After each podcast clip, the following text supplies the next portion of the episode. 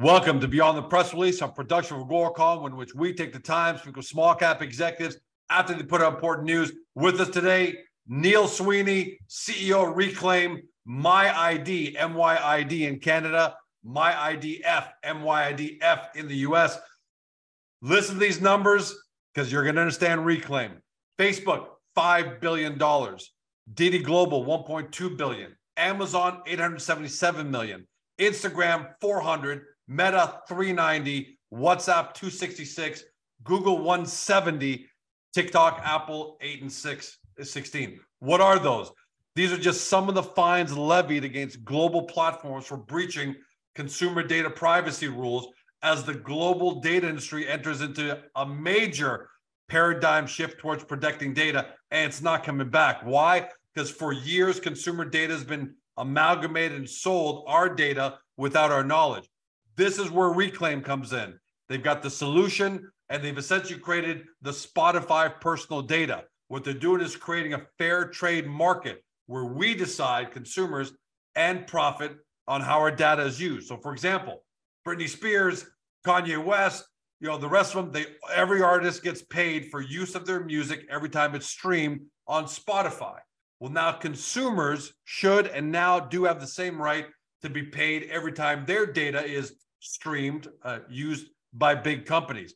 So Reklaim is doing this right now. They've got a user-friendly platform that makes it easy for us to upload and manage our data, set our own prices, and receive payments direct to our bank account, all while making sure strict protocols are in place to ensure it's private and secure. And more than just lip service, because a lot of companies are talking the talk, they just announced record revenues for the year with 135% growth for the full year, they've got a 2.36 million from just over a million last year.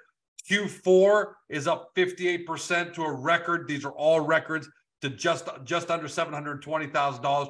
Gross margin is exploding. We're going to talk about that. And record revenue, uh, recurring revenue, sorry, now is 86% compared to 73% last year. Some of their customers include Microsoft, T-Mobile, HP, Hasbro, Amtrak, you name it. Neil, congratulations. Welcome back, my friend.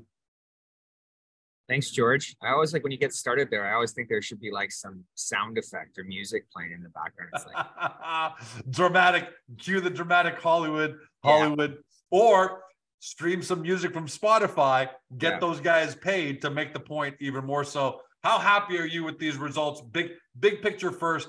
How happy are you with these results and how happy should shareholders be? Uh, well, I'm never happy. So let's just put that on the table. That's so true. Like, I mean, I'm kind of, that's just not my sort of personality. Like, you know, I think, I mean, I'm happy with the direction that we're going in. Um, anybody that's been in the small cap market in 2022 can kind of feel the pain associated with that. Like, look, that's a tough year that's a really tough year for a lot of companies. We're not excluded from that. Uh, and I think, you know, primarily the last nine months of 2022, um, we really doubled down on kind of trying to trying to trying to push this company, you know, towards profitability. With the idea there being that, you know, we were we were we were talking to guys like yourself and writing in our MD&A that you know we thought that the market was going to get soft uh, and that you know for us as a company like we wanted we didn't want to be a high growth company that was burning a bunch of cash. Um, we wanted to accelerate towards profitability. And so you know we we made a lot of we made a lot of strides and took a lot of steps to kind of get to that. And i mean some of them are pretty painful for sure but i think like the trajectory is showing. You know you you made reference to the revenue the margin etc you know I, I think what i'm most happy about uh, is is most of the time when people start to streamline costs, they they sort of they tend to lose momentum on the top line. We've managed to continue momentum on the top line while massively removing costs on the bottom line. So you have this compounding of margin, which is manifesting on the P and L. Um, that's the part I'm happy about is growing growing the top line while, while simultaneously stripping out redundant costs to grow margin. And we've done that, you know, quarter over quarter over quarter. And you know, the reality is is that um, it's only it's only going to get better from here um, because of some of the things that we were contracted to do in 2022 we are now no longer contracted to do in 2023 and so you know we expect that we expect that margin accretion to continue to compound here and, and you know going forward for sure.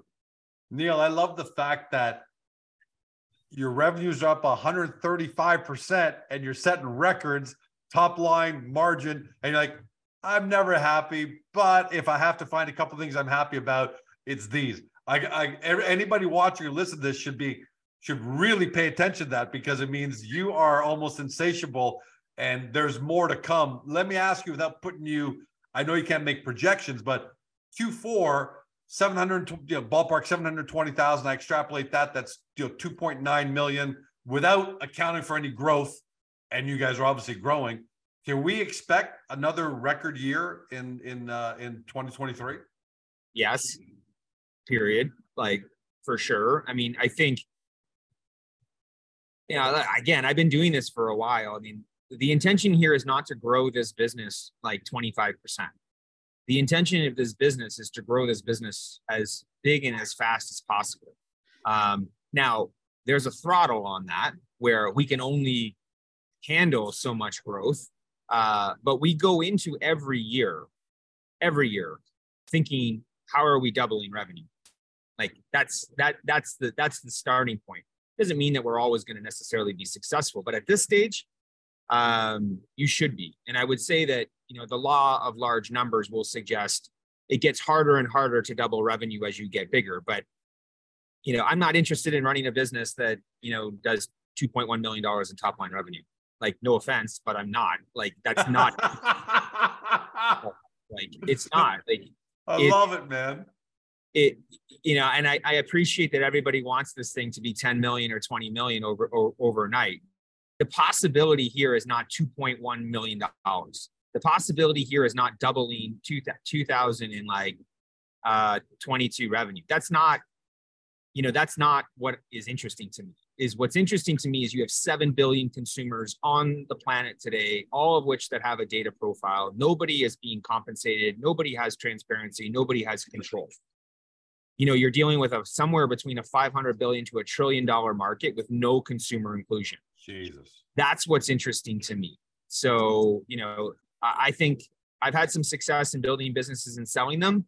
Um, the smart person kind of takes their money and goes home this the reason i'm involved in this business is because of the upside not because of the 2.1 million dollars in 2022 revenue or the potential to grow at 100% like that's nice but uh, if the if the end game here was we hope to grow it, you know, that we're going to be satisfied growing revenue 100% in 2023, like we're kind of missing the mark. It's the 7 billion consumers on the planet with no access. And as you mentioned before, like our plan is to build basically a consumer royalty for everybody on the planet to allow them to be compensated if and when their data is used. We get that right. We won't ever be talking about $2.1 million in top line revenue. So let's dive into that for a second because I want to make sure people understand that. There was a time when streaming came along and people thought, ah, you know, I buy my music from iTunes and I buy my music from traditional places. What's streaming, right? It's not it's not a really big business. It's not going to be a big business. And you know, hence now we have Spotify. And that's the only business, that's the only game in town.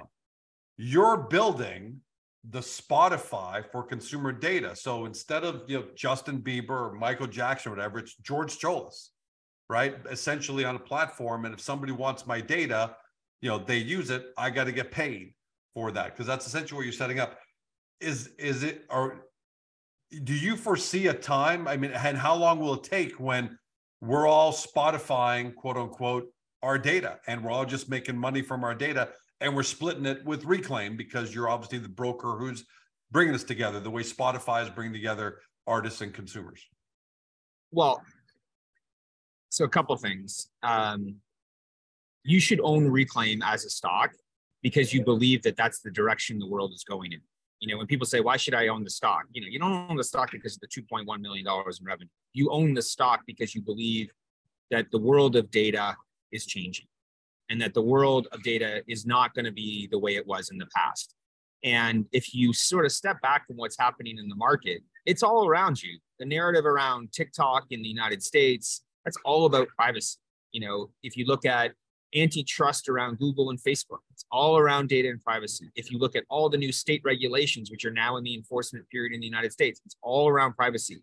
So there's this drumbeat or tailwind, which is actually creating you know change in the market um I, I appreciate that I'm biased here, but like it's so obvious. And if it's all no, I gotta tell you, if it wasn't, I would say, come on, Neil. You're you're hoping that everyone's gonna grow ostrich eggs and you want to be the main provider yeah. of ostriches.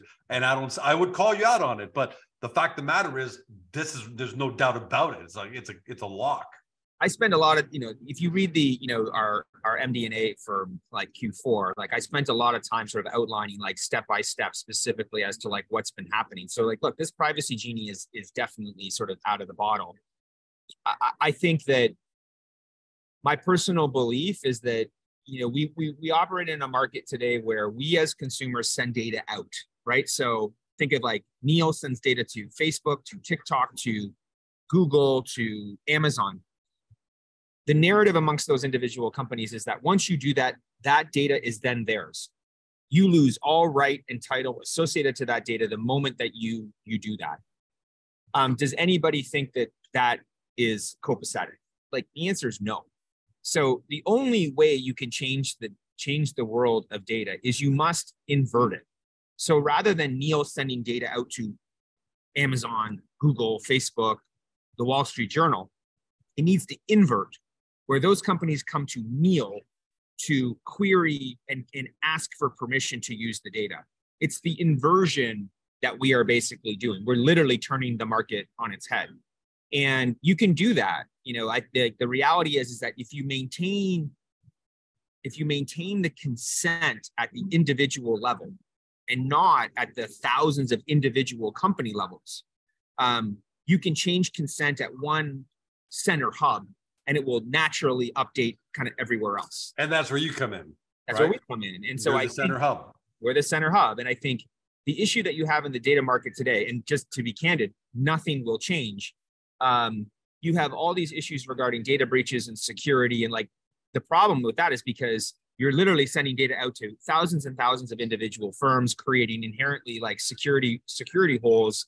So you're playing whack-a-mole you'll never be able to change that unless you invert the way in which data is used.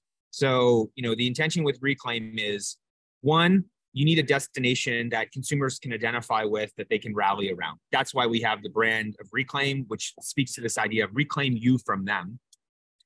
Then you have to have a like a, a, a redemption rail so that you know if you at GeorgeCom decide to actually use Neil's data, that Neil can be compensated don't lose sight of this. You know, we've been around three or four years. We've never missed a payment. Like that's a promise that we've made to consumers where every week you are getting a consistent dividend associated to your data. Now, you might not like the number or you might want it bigger. I get that. But point to me to any company in the world that has created a dividend, a royalty for, you know, all these individual consumers every single week for like and you got to start somewhere you got to start somewhere yeah. right the first streamers on spotify weren't making a ton of money on day one so i think what you know what we've done here is we've kind of we've built the infrastructure to allow this to to to happen now it's not doesn't mean that there's not iterations to it but you know if if it just the fact that we're we have a payment rail that we have a destination that we're providing transparency those are things that nobody else in the world is doing like we're the only platform that's providing consumers with transparency on the data that's in the market. We're the only platform that kind of is, you know, that is consumer facing. We're the only platform that is actually, you know, paying users every week, week in, week out. That is a promise that we've never, we've never tripped on. Um, I tell everybody, like, you don't have to invest in Reklaim or believe in Reklaim, but I would encourage you to look around the public or private market, find somebody further ahead than us. I don't think you're going to find somebody. And that's not me being arrogant. That's just me saying, like, look, I've been doing this for a while this is hard. It's really hard. But like, if you believe in this space and you can find another company that is doing this better than us, you should invest in them. I don't think you will, but that's just, you know, obviously unbiased. I love that confidence. And by the way, it's not just Neil and Reklaim trying to invert the flow. You've also got government legislation that's basically forcing companies to reevaluate. I read off all the fines at the top of this interview right? So this isn't just you saying, hey, Google, Meta, Amazon, you're going to have to do it my way. And they say, get the hell out of here, Neil. We're going to do it the way we always have. It's the government legislation that's pushing the market towards you, right? It be even if it's hard and the companies don't want to go, they're getting pushed there. So how big of a help is that to your to your you know win that wins at your back? It's a privacy relay race. It's the best way to think about it. You know, you know, the person that's running kind of that initial leg of that four by one hundred here is the government. So the European government ran the first leg of the race.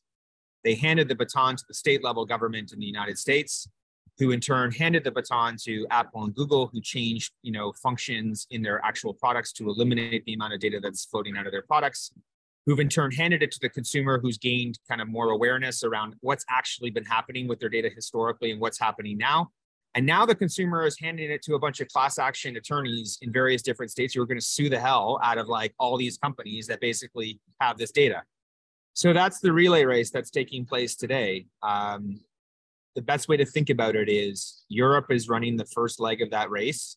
They hand the baton to the state level privacy regulators in the United States, who in turn then hand the baton to the OEM manufacturers like Apple and Google, who in turn then hand the baton to the consumers because the consumers are now alerted more to like how their data is being used who in turn then the consumer hands that actual baton to lawyers specifically in the class action world and around and around we go.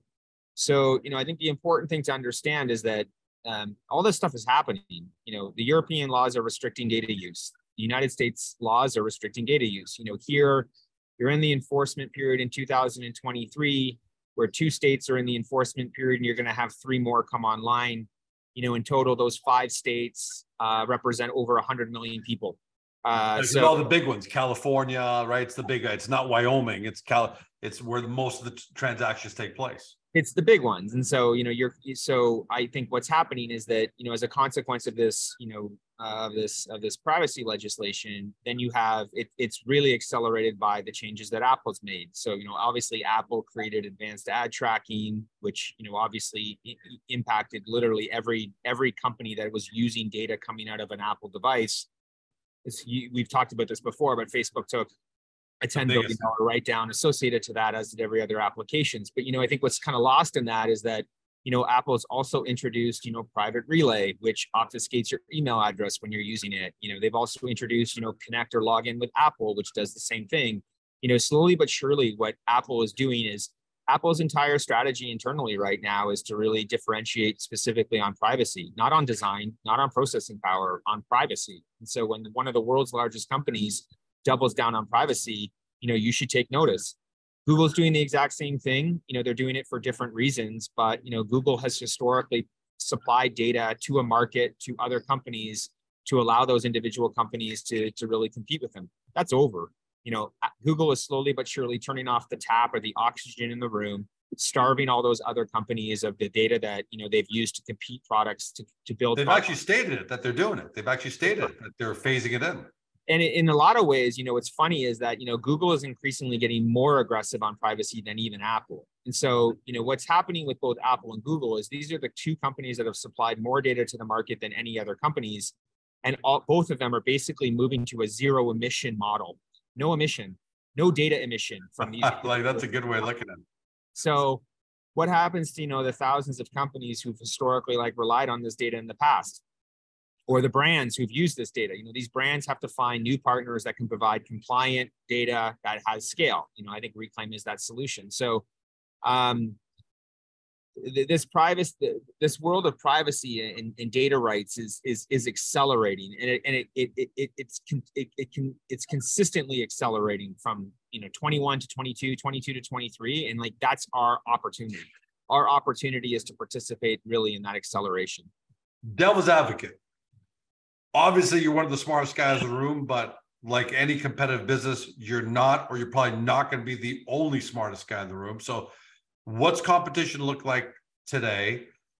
And B, you've already said competition may be may be coming or may be there, but it's incredibly difficult to do the way you guys have already proven you can do it. So, talk to us a little bit about the competitive landscape, because it behooves us to at least mention what's going on competition wise. Well, we've had lots of competitors since we started this business, and every one of them has died. Um, we're the only one that's managed wow. to basically get over the wall. So there will be companies that come in and out of the market. Um, if those companies, you know, have the stamina and the discipline and the knowledge to stick with us, good for them. Uh, but we've been doing this for a while, and companies have tried to basically keep up with us in this space, and every single one of them is basically expired. So, look, there's competition in the market. I mean, we're not naive to believe that we're gonna, you know, we're not we're gonna like be the only guy in the space. Like.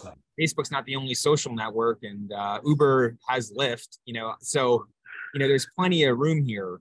I think you know our our solution is is that uh, we we've we, we've learned a lot since we started and i think we've learned a lot from doing things wrong too so you know when i see new companies come into the space uh they're often literally making mistakes that we made three years ago and so i kind of like well i know how that's going to work out so it, this is a very difficult space. You know, you're you're literally trying to take you know a 500 billion dollar market that's international, that's you know kind of data's all over the place, and like you're trying to put it back in a box. It's really hard.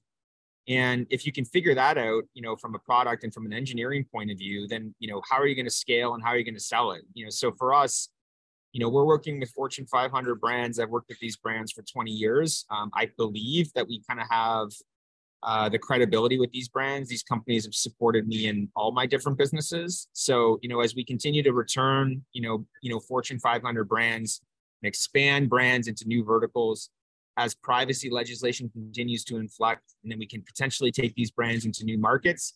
I mean, there's a lot, there's a there's a lot of runway here for us to grow the business. So, like, I think it's a fool's game to focus on competition. I mean, it just usually means that you're insecure in what you're doing. Um, we focus on what we're doing, and I think uh, I think the intention is is that I'm not interested in the competition. I think the competition is probably more interested in us. And so our plan is, look, we're going to put the we're going to we're going to press play on this gas pedal. We're going to go as fast as possible. And if you can keep up with us, good for you.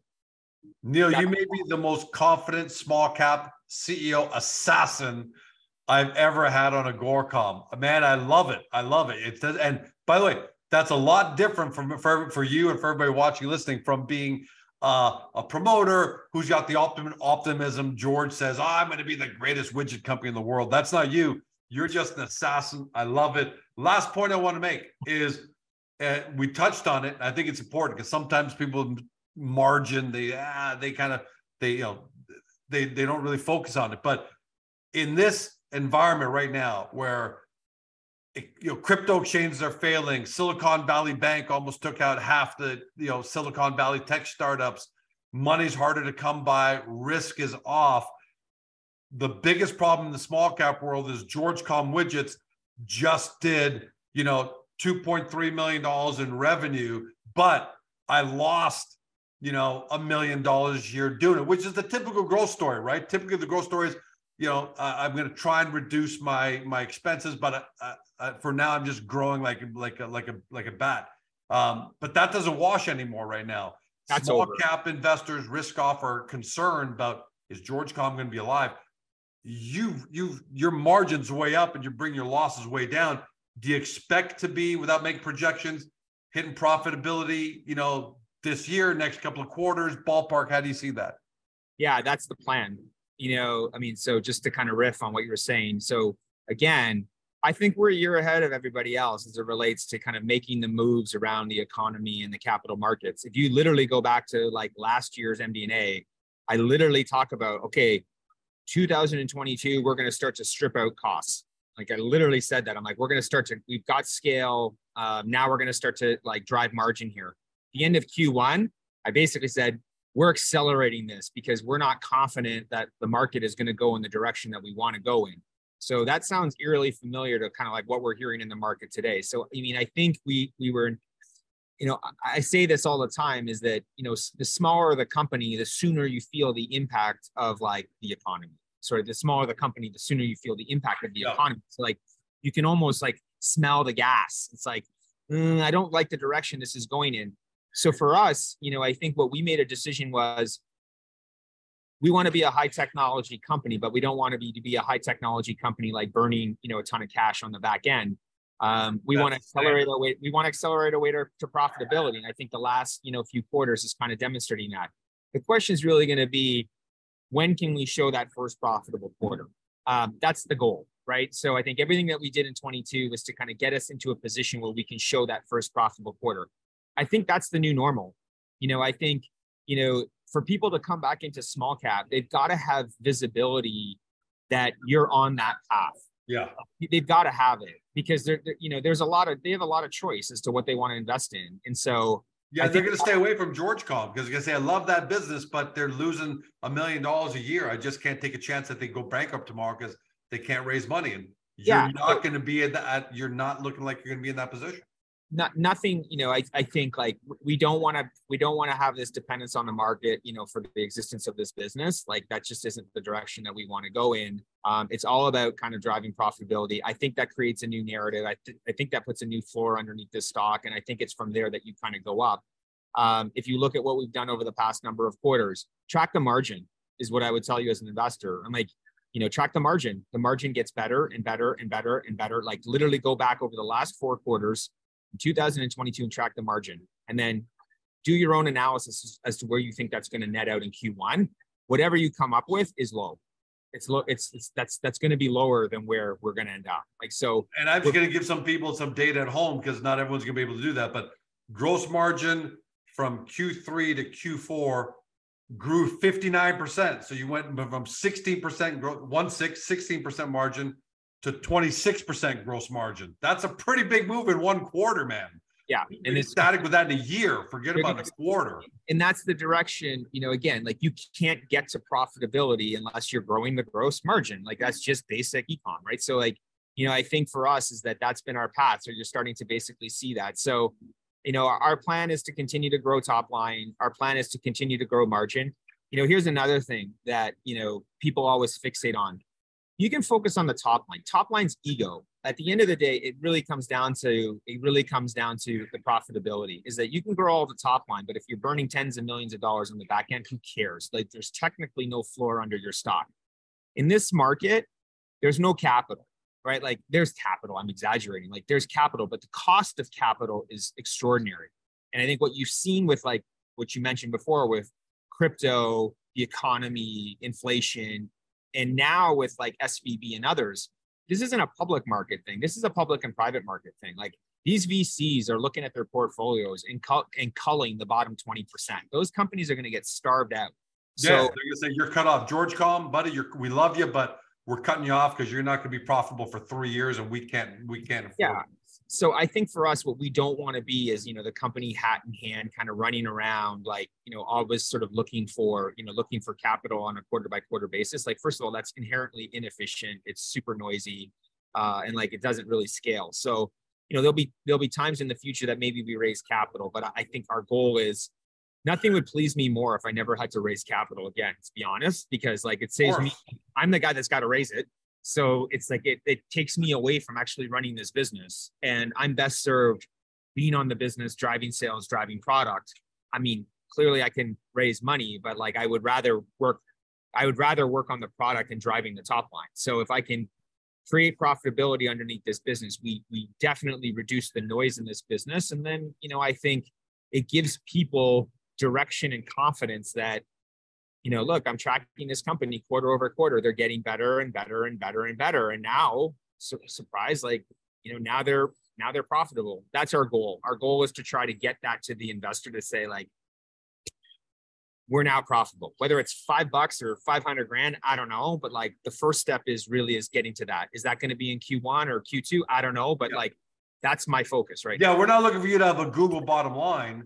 I think the small cap world, the sooner you just get over that hump, even if it's five dollars, you're over the hump of George Com bleeding cash, and you're no longer the bleeding cash.